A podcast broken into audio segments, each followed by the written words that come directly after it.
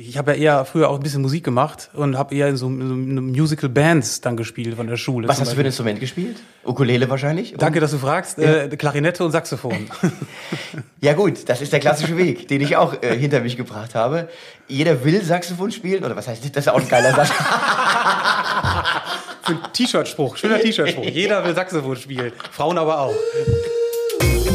German Funny Bones. Gespräche mit komischen Menschen. Von und mit Tobias Mann. Hallo da draußen, German Funny Bones hier. Und äh, vor mir sitzt kein geringerer als Markus Hennig. Markus Hennig ist Autor im Bereich Kabarett und Comedy und hat äh, geschrieben für Extra 3, Switch Reloaded, Ladies Night, eine Sendung, die hieß Mann an Bord und Funkhaus. Äh, und er war Head-Autor bei Mann Sieber und ist jetzt Head-Autor beim Neo-Magazin Royal gewesen und er wird auch in Zukunft, Herrn Böhmermann, bei seinem neuen Projekt zur Seite stehen, komödiantisch. Hallo Markus. Hallo Tobi. Mensch, ha, ha, ein Teufelskerl sein. Ja, habe ich was vergessen? Bestimmt, aber nee, sag mal ganz die ernst, wichtigsten Sachen. Die wichtigsten habe ich genannt? ja? ja? Die richtig guten Sachen hast du genannt. Ja, ja, genau. Mann Sieber wird mir noch einfallen. Ja, habe ich gesagt, glaube ich. So, Head-Autor Head bei Mann Sieber. Das ist diese Sendung mit dem, wie heißt der, Thomas Mann, oder? Heißt er? Und Seibert, Steffen ja, Seibert. Steffen Seibert und Thomas Mann, genau, richtig. Das ist diese Sendung. Und äh, ich freue mich sehr, dass du zugesagt hast, heute mit uns zu sprechen, denn du hast für dich als Profession, dass du den Humor anderen auf den Leib schneiderst. Kann man das so sagen? Humorwerker, ja. Ja, Humorwerker. Und äh, äh, bist natürlich auch selber ein sehr lustiger Mensch. Und wie hast du das entdeckt in dir? Wolltest du erstmal, warst du erstmal für dich selber lustig oder hast du irgendwie schon ganz früh gemerkt, ich kann für andere? Für, für meine, für meine Eltern habe ich geschrieben, wie. Die gute Nachtgeschichte für meine Eltern habe ich geschrieben, anderthalb. Ja. Ähm, nee, ich habe halt erst tatsächlich äh, Radiocomedies ja geschrieben. Äh, okay. Ich hab, ich komm ja, Für dich selber aber? Ja, ja, die habe ich selber gesprochen äh, und produziert und ähm, genau, die liefen dann auch halbwegs äh, erfolgreich und haben Spaß gemacht. Und dann irgendwann wurde es dann äh, Immer professioneller. Quasi. Aber gehen wir noch weiter zurück. Es muss so irgendwo dieses, diese Initialzündung in deinem Leben gegeben haben, vielleicht schon in der Kindheit. Also bei den meisten, mit denen ich gesprochen habe, war es so, dass sie irgendwann den Humor für sich entdeckt haben und gesagt haben, ja, lustig, das ist so mein Ding. Ja, irgendwie habe ich dann halt irgendwie herausgefunden, dass es positive Reaktionen gibt, wenn ich irgendwie Quatsch mache. So als Wie alt kind. warst du? Ja, so, so ab, weiß nicht, so ab vier oder so vielleicht. So früh? Vier, okay. fünf. Ja. Meine ersten Auftritte ähm, mit der Ukulele und ähm, was, wie hieß der nochmal? Mike Krüger, Nippel durch die Lasche, genau. Das war, das war, das war mein Durchbruch. Das heißt, als Musik, als Musikcomedian angefangen. genau, und mich dann nach und nach downgegradet. genau, das war, das war so der, der Durchbruch interfamiliär. Ja. Und dann, ähm, ja, habe ich halt irgendwie gerne immer so Quatsch gemacht, in der Schule auch schon so Quatschgeschichten War, Warst du der, ich frage das immer, weil es ja die klassische Frage ist, warst du der Klassenclown gewesen? Nee, nicht wirklich. Also schon so jemand, der hin und wieder mal lustige Randbemerkungen irgendwie so von der Seite. Äh, Unqualifizierte Bemerkungen, wie man immer gesagt hat. Genau, so, ja, die genau. Die lustigsten waren. Sehr hilfreich, Dankeschön. ja. So, die, die Runde. Also weniger so der Clown, der so von Anfang an irgendwie äh, stolpern in die Klasse gekommen ist, um Aufmerksamkeit zu erreichen. Das jetzt so nicht, aber so äh, eher so die, die Zwischenrufe von, von der Seite. Okay, weil, weil das ist, äh, also ich wurde es auch schon häufig gefragt und äh, habe es auch andere Kollegen gefragt, das klassische Klischee vom Klassenclown ist eher selten. Also eigentlich ist dieses Klischee nicht gerechtfertigt. Ja. Also es gibt die Leute immer, die sagen, ja, sie waren auch, wie du sagst, haben mal einen lustigen Spruch gemacht, aber so dieses ganz offensive, ich hau jetzt mal den Lehrer vor allem in die Pfanne oder sowas, äh, ist eher nicht der Fall gewesen. Bei dir also auch nicht. Nee, und gab es dann so Sachen, wo du die, den Weg auf die Bühne auch gesucht hast in der Schule? So Schultheater irgendwie oder sowas? Ja, so ein bisschen, aber auch nur so eher so kleinere Rollen. Jetzt nicht so, das war nicht so mal meine my time to shine in der äh, in der Literatur AG. Wie, wie wir heute sagen, ne, in, in, in, the, in the scene. Auch, ja, ja, of course. Ähm, ja, nee, aber nicht so richtig. Ich habe ja eher früher auch ein bisschen Musik gemacht und habe eher in so, in so Musical Bands dann gespielt von der Schule. Was hast du für ein Instrument gespielt? Ukulele wahrscheinlich? Und Danke, dass du fragst. Ja. Äh, Klarinette und Saxophon. ja gut, das ist der klassische Weg, den ich auch äh, hinter mich gebracht habe. Jeder will Saxophon spielen oder was heißt das? Das ist auch ein geiler Satz. Für T-Shirt-Spruch, schöner T-Shirt-Spruch. Jeder will Saxophon spielen, Frauen aber auch. Nein, also anders gesagt. Jeder, der sich für ein Blasinstrument in diesem Bereich interessiert, will Saxophon spielen und jetzt kommt's, muss aber erstmal Klarinette spielen. Genau. Weil die Lehrer alle sagen, nee, direkt Saxophon, das ist zu laut. Zu cool. Das ist direkt zu cool. Du musst den Weg über die Klarinette gehen, die, da habe ich sagen, neben der Oboe und dem Fagott zu den ärmsten Instrumenten gehört, die das Orchester zu bieten hat. Jetzt gibt's böse Post. Ja. Ja, von klassischen Musikern. Aber ist so, ja. Die Waldhorn-Lobby. Die Waldhorn Ultras, die dann jetzt Sturm laufen werden. Äh, Okay, und dann hast du also Klarinette, wahrscheinlich mehr Saxophon als Klarinette dann gespielt in der Schulband. ja, ich habe dann, ich hab dann irgendwann, äh, genau, umgeswitcht. Ja, aber was ich, was ich spannend finde, und jetzt mal wieder zum Ernst der Sache, das, Ja, natürlich, Entschuldigung. zum Humor, ist natürlich, dass ganz viele, die mit Humor zu tun haben, und vielleicht ist das irgendwie eine Binsenweisheit und alle sagen, ja, ist doch klar, aber ganz viele haben was mit Musik zu tun. Und das äh, untermauert meine These, dass Komik, Humor, Comedy auch immer was mit, mit Rhythmus und mit äh, Timing zu tun hat, was du eben auch in der Musik findest. Ja, genau. Oh, und Das du hast stimmt. ganz viele gescheiterte Musiker auch in der Comedy, muss man fairerweise jetzt auch an der Stelle auch noch sagen. Und äh, äh, Rock'n'Roller, die es nie geworden sind. Ja, ja. genau. Und das heißt also äh, jetzt nicht irgendwie, dass du da einen äh, semi-professionellen Weg in die komischen Künste schon gesucht hättest ganz früh. Nein, um Gottes Willen. Nein, nein, Nein. da war ich einfach auch viel zu, wie heißt das nochmal? Schlecht. Okay. Außerdem war ich auf der Bühne, ja, aber hinter einem Vorhang. Zur Sicherheit. Wirklich? Ja, das war eine kleine Bühne im, in der- Stadthalle der Stadt Datteln und äh, wo mehrere Aufführungen waren. Und die Band war, wie sich das gehört, äh, die ganzen Klarinetten und Saxophons und äh, äh, Waren hinter Vorhang. Posaunen waren hinterm Vorhang. Wo durften dann später, als die ganze Show so rum war und Applaus, Applaus, durften wir dann einmal nach vorne uns artig verbeugen und dann. Was äh, war das für eine Produktion? Das waren mehrere Musicals, die damals in der Schule präsentiert wurden. Äh, boah, was war denn das alles? Was war denn das Schönste? Was war denn das Schönste, an das du dich erinnern kannst? Herr. Herr, this is the dawning of the age Ja. of So. Aquarius. Und kleinen Markus mit 13 und Saxophon hinter der, hinterm Vorhang. ja, gut, gut. Und äh, dann nehme ich mal an, hast du irgendwann deinen Schulabschluss gemacht? Ja, soweit ich mich erinnere. ja. Und dann? Warst du auch noch einer, der Zivildienst machen musste, beziehungsweise oder hast du gedient? Äh, Zivildienst, Zivildienst, tatsächlich. ja. 13 Ja, Monate. Ich auch, ja. Okay, 13 lange Monate. Äh, Ich habe das ja sehr genossen da die Zeit, weil für mich war das eine Zeit der Orientierung. Ich hätte ehrlich gesagt nicht gewusst direkt nach der Schule, was ich was ich machen will. Also mir wäre das schwer gefallen. Oder oder warst du wusstest du, was du willst? Äh, jein, also ich wusste, welche Richtung ich wollte, aber hatte da irgendwie äh, Was- was keine wolltest du? Idee. Ich wollte, ich, für mich war schon klar, dass ich irgendwie in den Journalismus wollte. Ich wollte Ah. Reporter werden, Moderator werden. Lass mich raten, Sportreporter. Ja, ja, tatsächlich. Wirklich? Also ich wollte, ich wollte ins Sportstudio, ins ZDF Sportstudio. Das war äh, die Hall of Fame. Man, man muss dazu sagen, ich kenne Markus äh, ein wenig, weil wir schon hin und wieder miteinander sogar sehr oft zusammengearbeitet haben. Und er ist großer BVB-Fan. Das Habe ich das ja. richtig gesagt? BVB? BVB. Weil man muss dazu sagen, auch wenn das die Leute nicht wissen, ich habe keinen blassen Schimmer von Fußball. Ja, ist das gerade gut, BVB? Spielen die gut so? ja, ja, ja, Ja. doch. Zurzeit. Ich weiß nicht, wann das hier ausgestrahlt wird, deswegen sollte ich mehrere, mehrere Antworten. Aber äh, spielen die nicht immer gut? Ja. ja. Okay. Aber wir können zumindest mal sagen, zum Zeitpunkt des Ausstra der Ausstrahlung ist Jürgen Klopp nicht mehr Trainer. genau. Reinhard Saftig auch nicht. weil, weil das schon jahrelang nicht mehr ist. Ja, und dann, aber ich, da kenne ich auch ganz viele, die unbedingt Sportreporter werden wollten. Und hast du dann, dann gibt's jetzt zwei Wege. Entweder du studierst Journalismus und da sagen viele, das ist falsch, sondern man muss das studieren, worüber man später Journalismus machen möchte, sprich Sport.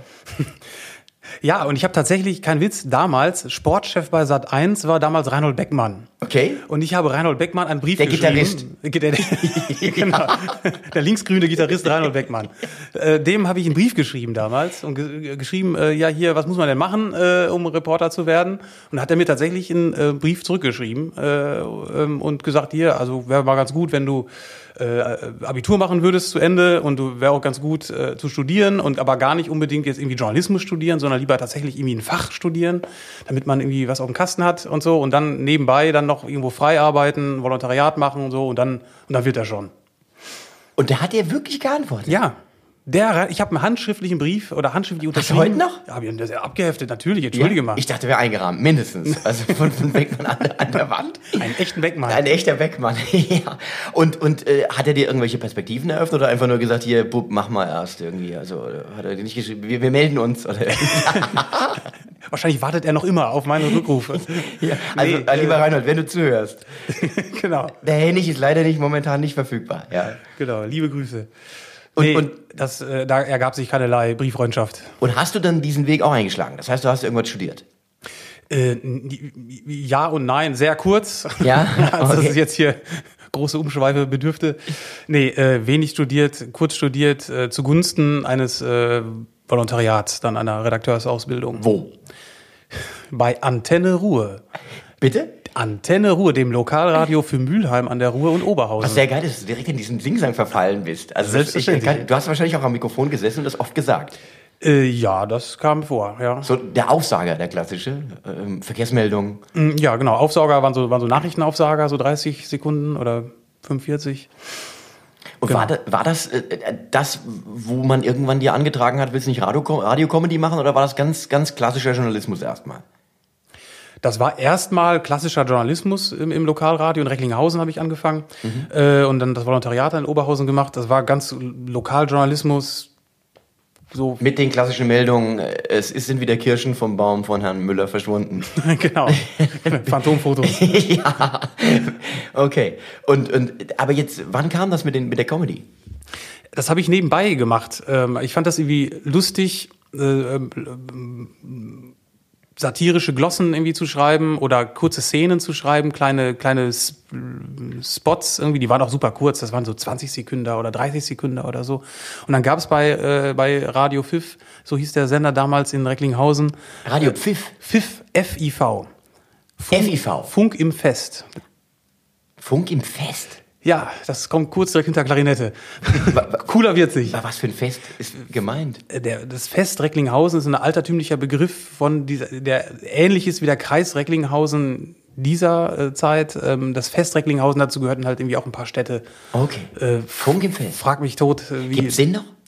Ähm, ähm, ähm, ja, das Radio, das Radio gibt's noch, äh, hat sich inzwischen zweimal umbenannt. Ähm, und heißt jetzt Feste Funken bis nee, äh, Radiofest. Radiofest. Äh, Re revolutionär. Muss Ja. man an der Stelle mal sagen. Wir grüßen, ein Shoutout, oder? Mal zu deinem alten Genau. Sender an der Stelle. Hey. Hey ho, Ja. ja. Und, und ähm, du durftest auf dieser Welle dann deine Sachen, die du nebenbei geschrieben hast, veröffentlichen. Genau, die wurden dann äh, abgespielt. Da gab es auch noch zwei, drei andere Kollegen, die auch so was Ähnliches gemacht haben. Und wir haben uns da so ein bisschen gegenseitig befruchtet. Gibt da noch jemanden, der das heute noch macht, der damals mit dir da angefangen hat?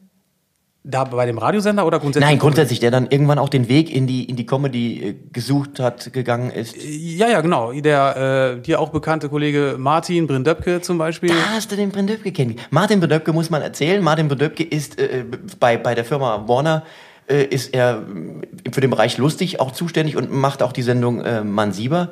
Äh, also so gehört das alles zusammen. Und äh, da habt ihr euch kennengelernt. Genau. Und habt gemeinsam auch Comedy gemacht. Genau, genau. Und der Jochen Winter war auch mit dabei. Jochen der, Winter, der auch, äh, ein Autorenkollege, mit dem ich auch schon zusammenarbeiten durfte. Wir zu dritt haben auch schon zusammengearbeitet. Genau, Und da hast du die kennengelernt. Okay, und sind tatsächlich alle in der Comedy gelandet dann. genau. Ja. Das heißt also, wenn da draußen jetzt jemand ist, der sagt, ich könnte mir vorstellen, zwar nicht auf die Bühne zu gehen, aber irgendwie auch habe ich lustige Einfälle und könnte mir vorstellen zu schreiben, ist das erstmal auch so, äh, eigentlich auch wieder bei, wie bei der Bühne, erstmal machen. Erstmal probieren, weil lernen geht schlecht eigentlich. Genau, genau. Vor allem dafür ist das Radio halt irgendwie total gut, weil es da nicht so viele Instanzen halt irgendwie gibt. Beim Fernsehen gibt's ja Fernseh, Fernsehen machen ist ja erstmal viel, viel teurer als Radio machen, erstmal grundsätzlich. Deswegen sind die Hürden, bis man irgendwas mal durchkriegt, dass man sagt, okay, wir produzieren mal was, wir drehen mal hier was und so, sind die Hürden viel höher als beim Radio, wo man einfach nur ja ein Mikrofon braucht erstmal und irgendwie dann Geräusche oder Atmos oder irgendwie sowas, was man irgendwie braucht, um halt so eine, so eine ähm, Szene, irgendwie so ein bisschen Kino im Kopf mäßig darzustellen. Äh, und das war's dann ja schon. Also das ist relativ easy, vor allem heutzutage. Früher war das ja noch viel komplizierter, an diese ganzen Geräusche und so dran zu kommen. Heute kriegt man sich kurz was zusammen, genau. Geräuschepackung, 2000 Geräusche. Und äh, da, was ich auch immer so, das ist äh, interessant, dass du es sagst, weil ich empfinde das auch so, dass das Radio das viel stressfreiere Medium ist. Mhm. Ich sage immer, sobald irgendwelche Kameras dazukommen, wird alles unfassbar viel komplizierter. Und äh, das, das das finde ich auch das Tolle am Radio. Und ich glaube, das ist auch diese, diese, ich habe das Gefühl, dass auch gerade Talkradio und sowas wieder so eine Renaissance hat. Wir sprechen jetzt ja hier auch. Ja, genau. Also der Podcast-Trend ist ja ungebrochen. Und äh, ja, cool, weil weil man sich auch einfach mal ausprobieren kann. Ja, Genau. Und das brauchst du, glaube ich, auch. Auch wenn du irgendwie Comedy machen willst, musst du erstmal machen können, was du willst. Aber es war ein ambitioniertes Hobby und noch keine Profession erstmal. Ja, genau. Das war erstmal ein Hobby. Das hat Spaß gemacht äh, und das plätscherte so nebenbei. Und ähm, zum ersten Mal so richtig professionellen Comedy-Wind geschnuppert habe ich dann, oh, sehr blumig gesprochen, das ist Radioschule, ne? ja, Comedy, Comedy-Wind geschnuppert, meine Güte. Das ist wie so ein Pressetext. Ja, das das erste Mal äh, Comedy-Wind geschnuppert habe. Ich, wie riecht der? Äh, das war, das war ein, äh, ein Seminar, das ausgeschrieben wurde vom Adolf Grimm Institut zusammen mit der Produktionsfirma Brainpool. Die Älteren werden sich erinnern, das gab's mal. Ja. Ähm, und die ähm, haben einen Workshop ausgeschrieben, wo viele Comedy-Macher ähm, quasi erzählt haben, wie es geht. Weil damals ein Comedy-Boom los war, die Wochenshow war gerade äh, mega äh, der Renner, äh, die Harald Schmidt-Show war noch relativ frisch bei Sat 1, also gab's jetzt, gab's schon, aber immer noch so bei Sat 1 noch in der, in der Blütephase.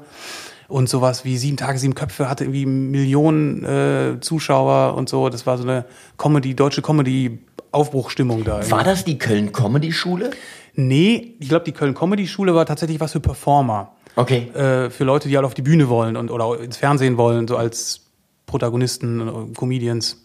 Okay. Und das war halt ein einmaliger Workshop, der drei Tage irgendwie ging und wo halt so Leute wie Ralf Fußmann präsentiert haben, wie man ein Stand-up schreibt, wie, wie, wie One-Liner funktionieren, wie, äh, wie man was aufbaut, ähm, über Sketch-Comedy. Switch war damals noch, also nicht Switch Reloaded oder war schon Switch Reloaded? Weiß ich nicht, egal. Jedenfalls die, die Macher von Switch waren irgendwie da, haben sie erzählt, wie, wie Sketche funktionieren und so. Und ähm, äh, Stefan Raab, muss man sich mal vorstellen, kam auf, dem, auf, der, auf der Motorroller angerollt und hat noch irgendwie erzählt, äh, was bei TV Total gerade Ja? los ist. Das, Ernst? das war das war die Anfangsphase von TV Total gerade. Das war, das lief da auch, keine Ahnung. Also er kam Monate. von Vivasion irgendwie dann darüber und hatte gerade angefangen, oder was? Ja, irgendwie so. Und- Oder vielleicht ist er, keine Ahnung, vielleicht gab's das schon ein halbes Jahr oder so. Aber jedenfalls war das noch relativ Frisch. frisch und er kam auf dem Motorroller angerollt. Und was du eben gerade gesagt hast, also auch da hast du dich schon ganz bewusst eben nicht für diese Performer-Geschichte äh, interessiert, sondern eigentlich eher für das Schreiben. Für, Ja, das passierte eher so. Also ich bin jetzt nicht gefragt worden, hallo Markus, was möchtest du denn machen? Ja. Sondern da war dieser Workshop und dachte mir, oh ja, klingt ja irgendwie spannend. Und dann haben wir uns da irgendwie beworben und wir sind auch alle genommen worden. Also Jochen, Martin und ich äh, sind halt alle äh, da. Äh, so viele Plätze gab's da gar nicht, irgendwie zwölf oder so. Und ähm, wir hatten das Glück, äh, da ausgewählt worden zu sein. Es ist interessant, dass du es erzählst, weil ich höre auch von ganz vielen, dass diese Kurse, die da damals angeboten worden sind, da gab es ja tatsächlich auch die Köln Comedy Schule und sowas, dass das vielen sehr viel gebracht hat. Dass ganz viele, die da damals dabei waren, letztlich auch professionell in der Branche gelandet sind, was die Frage aufwirft, warum es das heute nicht mehr gibt. Also es war natürlich wahrscheinlich von, von gerade von Brainpool jetzt irgendwie so auch ein, eine Talentsuche. Ja, ja, auf jeden Fall. Es war nicht irgendwie uneigennützig, äh, sondern die wollten schon da Leute finden, die da, die was machen. Aber ich wüsste nicht, dass es sowas heute in der Form gibt. Ja, äh, also ich meine, es, es gibt ja schon so ein Nachfolge, äh, äh, Nachfolge, ähm, Nachfolgeprojekt von, ähm, ich glaube, die Prime macht das, glaube ich. Okay. Äh, unseres hat ja Brainpool zusammen gemacht mit dem Adolf Grimm Institut mit dem hervorragenden Titel Gag Academy. Ja, gut, gut, man hört und staunt. Ja, ja. Äh, das heißt jetzt irgendwie heute anders seit ein paar Jahren. Ich weiß es aber nicht mehr genau. Es wird ja händeringend gesucht, auch gerade in der Branche. Äh, Also der, die Nachfrage nach Autoren ist ja ungebrochen. Äh, Du als Head-Autor weißt ja, wie schwer es ist, einfach auch erstens Leute zu finden, zweitens gute Leute zu finden. Und äh, deswegen wäre das doch mal wieder Idee, eine Idee, letzten Endes sowas irgendwie verstärkt auch nochmal irgendwie anzubieten. Ja. Entschuldigung. Herr Hennig hat sich eben geräuspert und auch das äh, klang schon äh, sehr gut geschrieben. Und äh, okay, also ihr seid aus dieser Akademie rausgekommen und dann habt ihr irgendwie Zugang zu Projekten gefunden. Oder dann wurdet ihr angesprochen, wollt ihr nicht hier oder wollt ihr nicht da oder, oder habt ihr initiativ irgendwo mal was hingeschickt, einen Text oder? Ja, sowohl als auch. Also äh, das Gute war, dass wir, also ich persönlich habe vier Jahre lang oder gut vier Jahre lang für sieben Tage, sieben Köpfe seitdem äh, in der Zeit dann geschrieben äh, und äh, habe da den Kontakt da geknüpft auf diesem Workshop und habe mit dem mit dem Martin zusammen äh, schwerpunktmäßig zusammen das irgendwie gemacht und äh, ja, das Ihr habt für sieben Tage sieben Köpfe geschrieben. Genau. Siehst du, das hat in meiner Aufzählung hier äh, gefehlt. weil ja, das muss man vielleicht den jüngeren Zuhörern erklären, Sieben Tage, Sieben Köpfe durchaus eine sehr, sehr populäre Sendung gewesen ist. Es war, glaube ich, ein, war das zur gleichen Zeit wie RTL Samstag? Nee, Samstagnacht war früher, ne? RTL Samstagnacht, die... Äh, Oh ja, vielleicht überlappte sich das so ein bisschen, das weiß ich gar nicht. ja, aber ich habe so das Gefühl gehabt, dass so das so dann das neue Ding gewesen ist. Sieben Tage, Der heiße. Scheiß, genau. Ja, war, war auch so. Also äh, zumindest am Anfang auch waren da ja auch ganz bunte Kabarettisten gewesen aus allen Bereichen. Da war natürlich irgendwie, äh, saß ein Stelter neben einem Dieter Nuhr manchmal und sowas, also so ganz abgefahrene Konstellationen auch, was die Sache dann auch, auch spannend gemacht hat. Und, und äh, für wen habt ihr da geschrieben oder habt ihr allgemein für alle da angeliefert? Nee, wir haben, wir haben für alle geschrieben. Es gab ähm, jeden, jede Woche also eine Themen, ein Themenfax. Ich wollte, hätte beinahe Themenmail gesagt. Entschuldigung. Das M von Mail war schon so, aber nein, falsch. Ja. Ein Themenfax. Ja. Und, äh, und da äh, stand da halt drin, welche Themen am Freitag von der Runde besprochen werden äh, sollen und so ein paar As Aspekte, in welche Richtung sich die jeweiligen Themen irgendwie entwickeln könnten oder wo es schon irgendwie Ideen gibt für irgendwelche Requisiten oder so. Und dann haben wir halt einfach äh, äh, drauf losgeschrieben. Und dann haben die dann von euch das Material bekommen und haben es äh, unter Weggeschmissen. sich auf, unter, Ja, vielleicht auch das ab und zu. Und haben es dann unter sich aufgeteilt, oder? oder ja. Ja, genau. Also seid, ihr, seid ihr nach Pointen bezahlt worden? ja, ja, genau. Weil das gab's, ihr habt das mit ganz vielen Leuten gehört, die dann abends vorm Fernseher saßen und abgehakt haben, wie viele Pointen von ihnen drin waren und dann wussten, das war eine gute Sendung für mich Ja, oder das war keine. War das so? Absolut. Äh, Das war freitagsabends war die Sendung, die Ausstrahlung dann 22:15 Uhr. Ja. Und ich bin dann häufiger bei so Partys oder so. Damals hat man sich äh, nicht erst nachts um vier getroffen, wie heutzutage, wenn man auf eine Party geht, sondern sich schon irgendwie um neun oder so. Wie verrückt. Und dann äh, habe ich mich häufiger mal so ver verdrückt für, für eine Dreiviertelstunde. Bin auf irgendein, in irgendein Zimmer irgendwie gegangen, wenn es eine Privatparty war. Ja. Äh, ich komme aus einer Kleinstadt, da waren es viel Privatpartys. und äh, war dann mal kurz mit äh, Zettel und Stift irgendwie vor dem Fernseher und habe kurz mal geguckt, ah ja, ah ja, ah ja, zwei Gags drin, drei Gags drin, hab Strichliste geführt.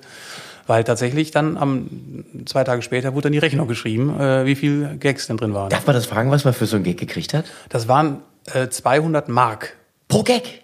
pro genommene, pro ausgestrahlten Gag, genau. Das ist aber nicht schlecht. Also, jetzt mal. Wenn Kommt drauf an, wie, aber 0 mal 200 Mark ist auch wenig. aber Ja, aber immer noch mehr als.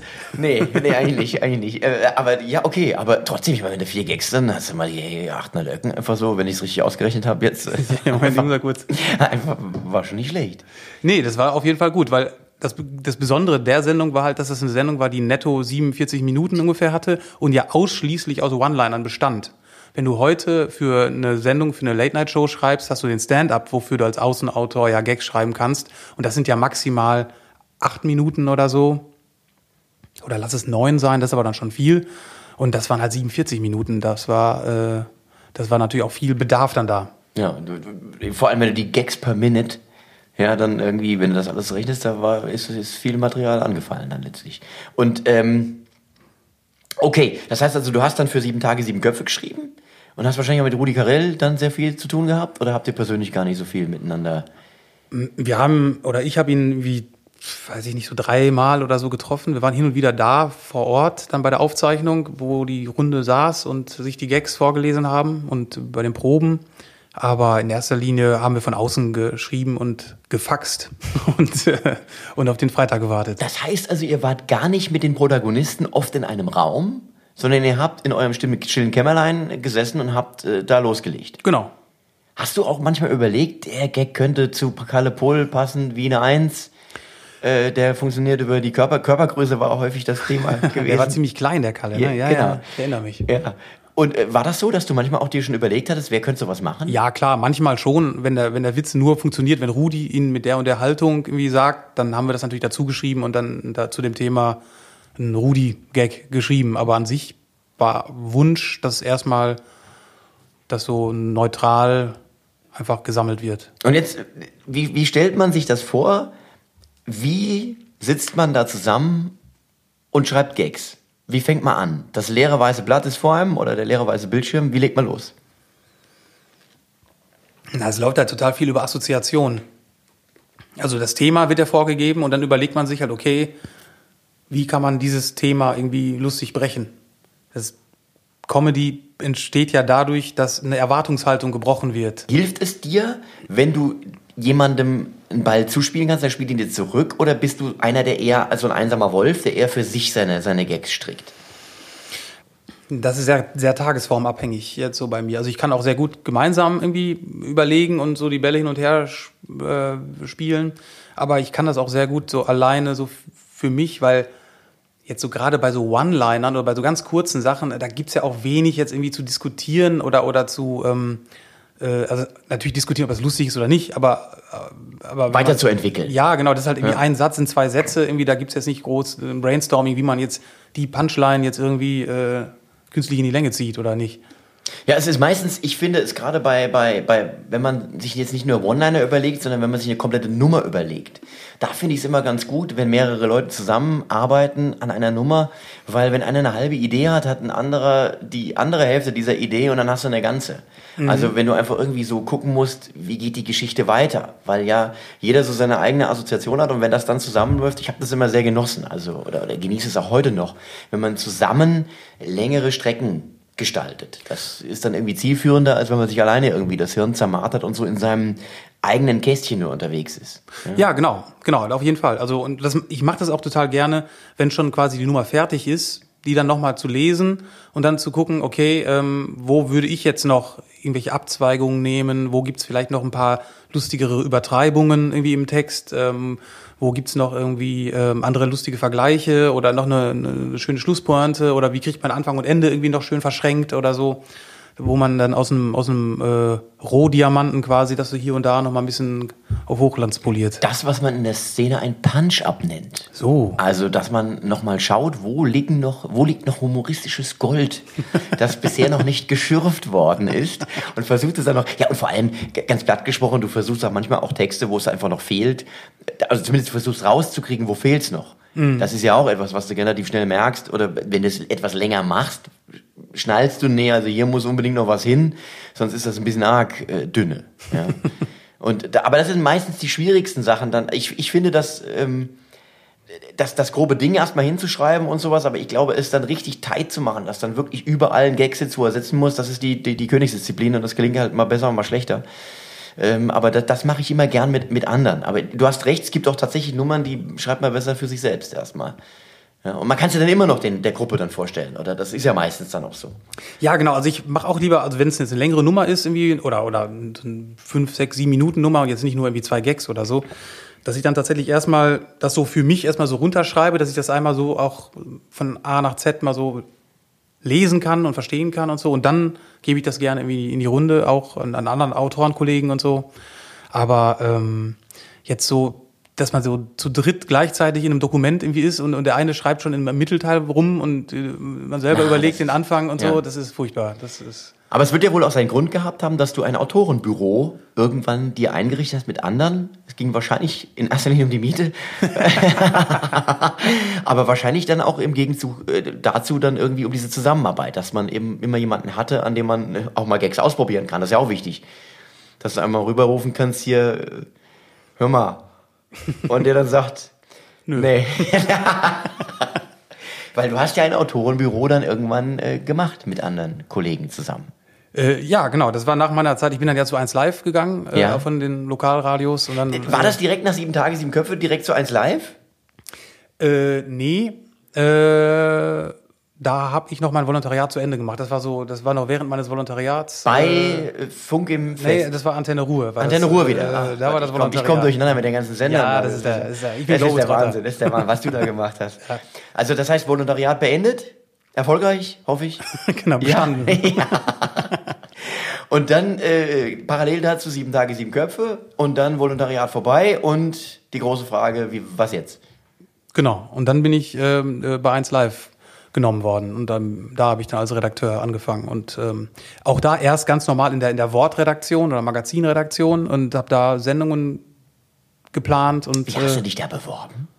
Schriftlich. Ja, ganz normal. Also musst du nicht irgendwie was vorlegen von Sachen, die du vorher schon gemacht oder? Ja, so Arbeitsproben und äh, so Zwischenzeugnisse irgendwie vom Volontariat und. Und du hast doch gesprochen, ne, bei 1 Live. Ich hab, wir haben da auch dann äh, Comedy äh, gemacht, dann später äh, habe ich dann auch die gesprochen und hin und wieder mal mit dem Ü-Wagen, so eine Ü-Wagen-Schalte irgendwie gemacht und ein paar Beiträge gesprochen, so, aber jetzt moderiert, jetzt im klassischen Sinne habe ich da nicht.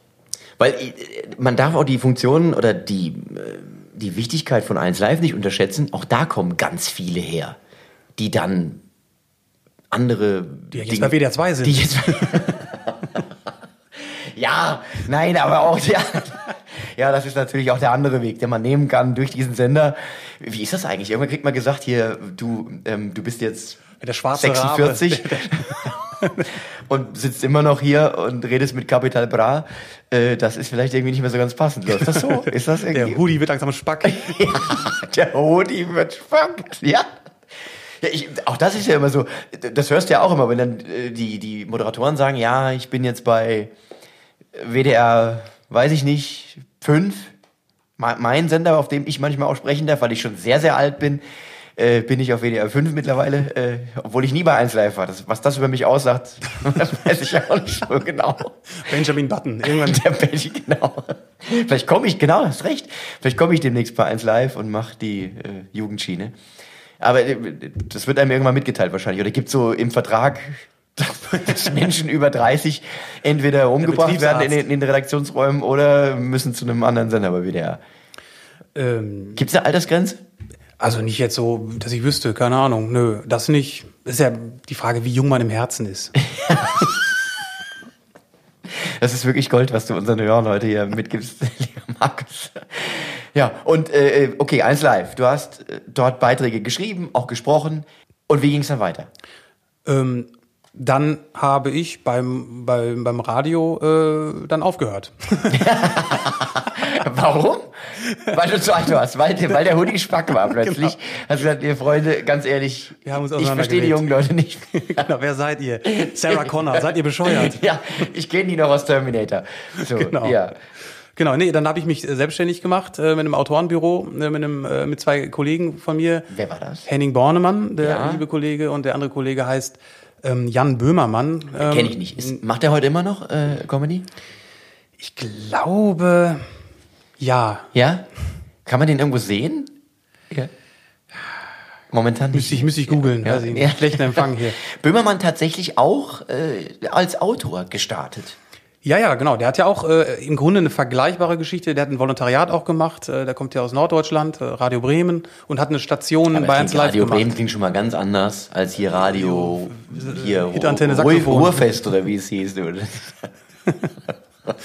Ja, das stimmt. Das ist, das ist natürlich ganz anderes. Und jetzt schau an, wo ist Jan jetzt? Wo bin ich? Ihr seid aber wieder, habt ihr das zusammengefunden. Ja, also das muss man ja fairerweise auch sagen. Und äh, aber Jan war auch bei 1 Live, ne? Mal. Ja, ja, genau. Einige Jahre sogar. Hat er auch selber performt? Äh, ja, ja, unter anderem ja auch Lukas Tagebuch zum Beispiel, Ah. die Geschichte. Okay. Genau. Und ich frage so ein bisschen komisch, weil du auch, so, du hast sogar richtig krass performt als Stand-Upper und ich war dabei. Ja, es gab, ich weiß nicht, ob es ein singuläres Dafür, äh, dafür diese ah, quälende Anmoderation von. Also ich weiß nicht, äh, ähm, ob es dann ein singuläres Ereignis war, aber ich durfte dich anmoderieren. Damals, als ich bei der ähm, äh, höchst erfolgreichen WDR-Sendung Funkhaus tätig war als Moderator, habe ich dich angesagt. Du bist dort aufgetreten und dann wurde die Sendung abgesetzt. ist tatsächlich so. Ich werde der allerletzte Gast äh, deiner Sendung. Wirklich. Das ist fantastisch. Die, die Leute denken, es ist ein Scherz, es ist wirklich so. Und ich überlege bis heute, ob du irgendwie da, ob das was damit zu tun hat. Der ja. Totenvogel.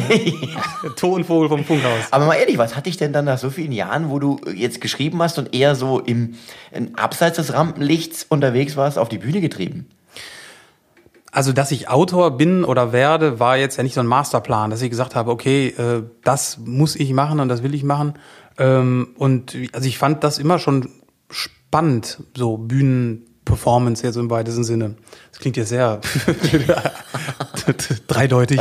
Aber äh, ich, hab, ich fand das schon, also erstmal so als Konsument, ich finde, ich guck's mir gerne an äh, und äh, habe da, ähm, finde das einfach irgendwie faszinierend, wie Leute das schaffen, ähm, äh, viele Leute zu unterhalten. So, in welchem, jetzt wie jetzt auch immer, ob mit Musik oder mit, äh, mit Performance oder äh, anderen Dingen. Und äh, dann habe ich gesagt, okay, ich probiere das einfach mal aus. So, äh, und habe das eher auch so, ähm, so ein bisschen so als Weiterbildung auch so verstanden. Weil wenn ich als Autor für Künstler schreiben will, die, äh, die auf der Bühne stehen, ähm, die mal so zu verstehen, wie, was das so bedeutet, was das für ein Druck vielleicht auch irgendwie mal sein kann ähm, und dass man die Zeit bis zum ersten Lacher möglichst kurz halten sollte zum Beispiel ähm, und so solche Sachen ähm, war das auch echt ähm, äh, echt total spannend. Ich will das auch überhaupt gar nicht missen, auch wenn ich jetzt danach jetzt nicht äh, groß ähm, auf Bühnentournee gegangen bin. Aber das war auf jeden Fall äh, sehr spannend und eine sehr ähm, lehrreiche Zeit. Ich hoffe, jetzt haben einige Fernsehredakteure an dieser Stelle mal äh, zugehört, weil ich, ich bin da total bei dir. Du merkst immer, wenn du mit Leuten zusammenarbeitest, es gibt ja auch Fernsehredakteure, die die Welt auf der Bühne kennen, genauso wie es Autoren gibt, die die Welt auf der Bühne kennen. Und ich bin der Meinung, dass die einfach besser wissen, was man braucht, weil sie es mal erlebt haben. A, wie schön das sein kann mhm. und B, wie beschissen es sein kann. Und natürlich alles dazwischen, alle Schattierungen dazwischen. Und ich glaube, das ist wichtig, dass du das einschätzen kannst, was da passiert. Weil sonst hast du da, du hast oft beim Fernsehen auch mit Leuten zu tun. Es gibt welche, die noch nie auf der Bühne gestanden haben und trotzdem haben Verständnis haben für Künstler. Und dann gibt es aber welche, die machen dir Vorschläge. Da weißt du, das kann nur von jemandem kommen, der noch nie in seinem ganzen Leben, wie in Mainz sagen, mit kurzen Hosen in der Sonne gestanden hat, der also nicht weiß, was da abgeht. Und du hast aber wirklich, und das muss man auch wieder sagen, das, da braucht man Eier für, Du bist direkt ins Fernsehen gegangen als Stand-Upper. also nicht, weißt du, hier Shishi irgendwie offene Bühne, um Gottes Willen, nee, nee. Nee, nee, ich, also ich habe schon, auch wenn es nicht so aussah, aber ich habe schon vorher auf offenen Bühnen äh, Sachen Nein, du, äh, hast gemacht. du hast professionell gespielt, das war keine Frage. Nein, im Ernst, ich fand das wirklich. Ich fand das wirklich, ich fand das bemerkenswert. Du hast vorher probiert. Ja, ja. Okay. Doch, doch. Wo? Auf offenen Bühnen. Also in Köln, in der Region. Gab's das damals schon so in der Form, offene Bühnen? Ja, ja, Kunst gegen Bares zum Beispiel. Das gab es damals schon? Ja, ja, das gab es damals schon. Okay. Ein Wohnzimmertheater gab es damals, okay, eine Mixed Show stimmt, und stimmt. so ein Open, Open Mic Gedöns irgendwie und ja, äh, irgendwie in Solingen oder Remscheid, ich verwechsel das immer, die beiden Städte, ähm, irgendwo da war auch mal was und so. Das waren jetzt nicht wahnsinnig viele Auftritte, das waren jetzt vielleicht insgesamt vielleicht 12, 15. Na gut, das ist schon ordentlich. Also wenn du ein Set schleifen willst, ist das, ist das eine, eine gute Menge. Ja, das habe ich ja nicht gemacht. Ich habe jedes Mal was Neues gemacht. Weil ich ja Autor bin und kein Professioneller. okay. Ja, und hast du dann auch Nummern, die du für andere geschrieben hast, auf der Bühne mal getestet? Nee, das habe ich nicht gemacht. Nein? Nee, nee. Weil das ist ja das New Yorker Modell wenn ich das mal so ja. so, so äh, überkandidelt jetzt hier formulieren kann, weil äh, das ist im, in, in New York gibt's ganz oft, ich war im Comedy Cellar ab und an schon mal gewesen mhm. und da siehst du ganz oft Leute, die für Jimmy Kimmel und was weiß ich äh, und Fallon schreiben und die dann die Gags, die sie denen anbieten, erstmal probieren. Also die mhm. gehen dann mit dem Zettel auf die Bühne und sagen das auch und probieren das aus. Okay. Und ähm, auch da kommt wahrscheinlich beides zusammen. Also einmal das Gefühl haben, wie ist das auf der Bühne und andererseits kommt das tatsächlich an. Also wirklich den Test am lebenden Objekt, was ich gar nicht so falsch finde von der Idee her. Ja. Also mhm. kannst natürlich nicht immer machen, ja, die Zeit hast du halt nicht, aber die haben das halt echt da so durchgezogen. Ja. Aber steht und fällt natürlich auch total mit der Person, die es performt. Ne? Also ja, muss ich da. Also, das stimmt. Das ist ja auch so mein mein mein tägliches Brot quasi, dass ich mich halt auch ein bisschen eingroove, so in die Art und Weise, wie der Comedian oder wie die Künstlerin oder Moderator, Moderatorin halt so tickt. Und manche Gags funktionieren halt, obwohl das der, der gleiche Gag ist, funktioniert er bei Moderator A fantastisch, bei Moderator B halt überhaupt nicht. Ähm, das das ist halt immer auch Und hast du, da mittlerweile, hast du da mittlerweile eine, eine, Methode entwickelt oder ist das immer noch irgendwie so ein bisschen Trial by Error? Trial, Trial by Error? Trial, äh, äh, äh, error. Trial error. and Error. Error. Einigen muss auf Error. ähm, nee, man probiert da immer aus. Also ich zumindest. Also so, so die super Erfolgsformel habe ich da jetzt nicht. Ich versuche mir halt immer vorzustellen, wie spricht die Person, so um so in so einen Flow reinzukommen. So manche haben ja bestimmte Vokabeln, die sie vielleicht irgendwie häufiger verwenden als andere und so, so ein bisschen so ein, ja, so ein, so ein Reinhören. Und studierst du dann die Person auch wirklich so, dass du dir ein paar Nummern anguckst und irgendwie schaust? Ja, das schon. Das geht ja heutzutage total super. Das war ja früher, war das ja mega anstrengend irgendwie. Und, muss ja, man sich DVDs, vor dem Internet, ja. Ja, genau, muss man sich dann irgendwie sich vom Management DVDs schicken lassen oder sich selber was besorgen irgendwie. Und jetzt klickt man ganz kurz mal eben rein, aha, so, das macht er also, mh, interessant, äh, so oder nicht interessant. Mhm. Und äh, dann äh, ist man da relativ, oder ich bin da zumindest für so eine kurze Nummer, also ich schreibe da ja keine Bühnenprogramme oder so, sondern dann auch dann kürzere Nummern, dann geht das eigentlich ganz gut. Hast du auch schon mal jemanden, also ich muss jetzt keine Namen nennen, aber abgelehnt, von dem du gesagt hast, für den kann ich nicht schreiben? Mm, nö. Weil Kann die, ich mich nicht entsinnen. Nee. weil, die, weil die Anfragen von den Leuten nicht erreichen, äh, die oder oder, oder weil ja, also ich könnte nicht für alle Künstler schreiben, die so jetzt gerade äh, aktuell unterwegs sind. Weil Das ich, stimmt. ich glaube, das ist auch eine Kunst. Wenn du selbstständig bist, bist du erstmal, äh, also du musst ja irgendwie gucken, dass du Aufträge kriegst, gerade am Anfang. Hm, ja, klar. Nur, ich glaube, man muss sich irgendwie finden, ein Stück weit. Also auch, es heißt noch nicht mal, wenn ein Autor für jemanden nicht schreiben kann, dass er kein guter Autor ist. Sondern ganz im Gegenteil, es gibt einfach so, ich, so eine bestimmte Sprache des Humors und wenn du nicht die gleiche sprichst, wird das nix. Dann funktioniert es nicht. Ja, genau. Und das ist ja dieser Weg dieser Professionalisierung quasi. Äh, ähm, der ist aber am Anfang total wichtig, dass du erstmal viel schreibst, viel, viel schreibst äh, und auch viel Mist schreibst. Das gehört einfach dazu. Wenn ich mir die Sachen von vor zehn Jahren durchlese, denke ich mir, oh, grundgütiger. Das, das ist wirklich, das, das hat Tobi so gesagt. so, aber äh, das ist halt eine, eine Professionalisierung, die Du, halt mir irgendwie geht's heute noch so. Manchmal, wenn ich mir Sachen von vor drei Wochen angucke, dann ist Nee, ich weiß, was du meinst. Also, dass du einfach, ja, aber es ist doch klar, es ist eine Weiterentwicklung. Also, irgendwann wirst du besser. Äh, wobei, äh, und das sage ich auch immer wieder, egal wie lange du dabei bist, dass eine Nummer nicht funktioniert, passiert dir immer noch. Also, ich, ich glaube, jeder, der sagt, das passiert mir nicht mehr. Ich weiß mittlerweile, was geht und was nicht. Also, ich glaube, du, du fällst nicht mehr so furchtbar hart, wie das früher der Fall gewesen ist. Aber dass du mit einer, mit einer Nummer oder zumindest mit einzelnen Pointen auf den Hintern fällst, das ist, glaube ich, ganz normal. Ja, glaube ich auch. Also, also das wäre ja dann ja quasi Mathematik und das ist ja Und das ist es. Gott sei Dank nicht. Leider, ja, Gott sei Dank oder leider. Also ich, ich habe zum Beispiel immer, was ich bei mir auch beobachte, es gibt manchmal so Gags, in die ich verliebe ich mich total. Da sitze ich am Schreibtisch und denke mir, Alter, alter Schwede, das ist ja komödiantisches Gold, äh, was ich da gefunden habe und das ist ja super. Ich lach mich tot und du voller Erwartungsfreude spielst du auf diesen Gag hin und spielst und machst den und er fällt komplett durch. Und auch das passiert seltener, je länger du es machst, aber es passiert immer noch. Hast du das auch immer noch oder, oder ist das äh, so, dass das Ja, also auch nicht mehr so mega krass wie, wie noch so vor ein paar Jahren, aber ähm, zum Beispiel bei, äh, beim, beim, beim Stand-up sieht man es ja ganz klar, zum Beispiel, wenn es nur darum geht, wie, okay, jetzt ist ein, ein One-Liner, ein Gag, so ohne viel Brimborium, vorher, nachher, so und ich freue mich auf den Gag und, äh, und dann passiert wenig im Publikum, ein paar Ja. Fragezeichen, ein Ja. Hüsteln. Das ist dann schon, äh, schon schade. Ja, auf der anderen Seite äh, ist bei mir manchmal so, ich habe manchmal äh, manche Gags so gerne, dass ich sie zumindest im Programm mitschleppe bis zum Ende. Bis du nicht mehr für, hören kannst. Bis es für mich, weil es für mich ist. Weil ich Spaß dran habe und ob dann keiner lacht, ist mir erstmal wurscht. Das mache ich nicht allzu häufig, sollte man sich nicht allzu häufig. Also wenn du 50 von diesen Gags im Programm hast, über die du nur selber lachst, dann ist das auch schwierig. Ja, aber äh, manchmal muss man auch was für sich tun auf der Bühne. Ja. Ja, ich meine, das ist ja der Unterschied. Du bist ja derjenige, der es dann performt auf der Bühne und du dann bist ja derjenige, der dann letztendlich ja auch entscheidet, was will ich auf der Bühne machen, nehme ich den Gag jetzt mit oder nicht.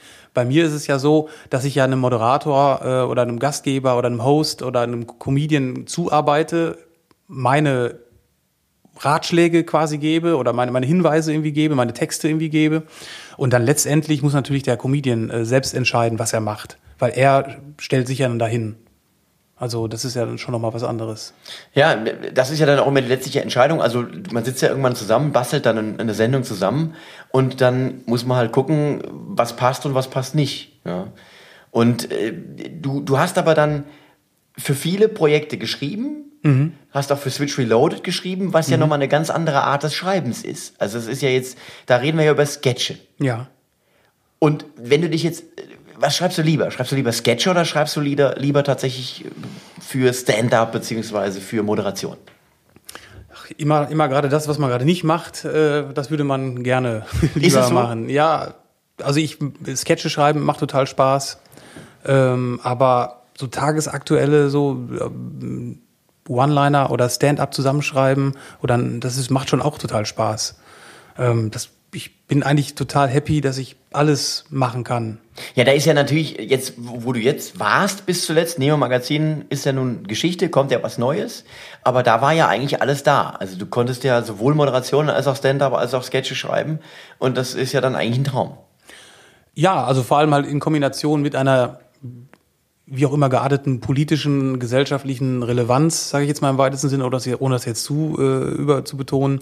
Aber ähm, das macht schon Spaß. Was war denn noch so eine wichtige Station auf deinem Weg äh, zum Neo-Magazin, wo du sagst, das war nochmal so ganz wichtig für meine, für meine Arbeit, für meine Aufgabe, für meine Profession als, als Autor? Wo war denn so die Abbiegung, wo du sagst, jetzt wird's richtig gut, jetzt läuft's genau in die, in die richtige Richtung? Total Spaß gemacht hat natürlich, dass wir den, den Grimme-Preis gewonnen haben für das Buch äh, Switch Reloaded, äh, das Wetten das Special. Das äh, war natürlich schon nochmal echt so ein Ritterschlag. Mir persönlich war das jetzt jetzt so als als Preis jetzt irgendwie jetzt nicht so wichtig, aber ähm, so um in der Branche so nochmal so ernster genommen zu werden, so ist das schon mal nicht so schlecht. Und seitdem ähm, gibt es auch natürlich bessere Aufträge und die Auftragslage hat sich dann natürlich auch nochmal so ein bisschen gedreht. Und ähm, Aufträge abzusagen, weil man zu viel zu tun hat, ist auch ein schönes Gefühl mal. Und würdest du nochmal auf die Bühne gehen wollen oder bist du zwischendurch nochmal irgendwie im Geheimen auf die Bühne gegangen, man hat es gar nicht mitbekommen? äh, nee. Nein? Äh, nee, nee, Mann an Bord, äh, das war... Äh, Funkhaus. Äh, äh, genau, Funkhaus. Funkhaus, ja. Mann an Bord war die andere Sendung. Nee, genau, äh, äh, Funkhaus, genau. Äh, Funkhaus war äh, meine, mein, mein Abschied, mein Bühnenabschied. Das war der erste Teil des Gesprächs mit Markus Hennig. Der zweite Teil kommt nächste Woche. Und noch eine kleine Bitte in eigener Sache. Wenn es euch gefallen hat, bitte gebt diesem Podcast eine gute Bewertung. Überall da, wo man Podcasts bewerten kann. Dankeschön und tschüss.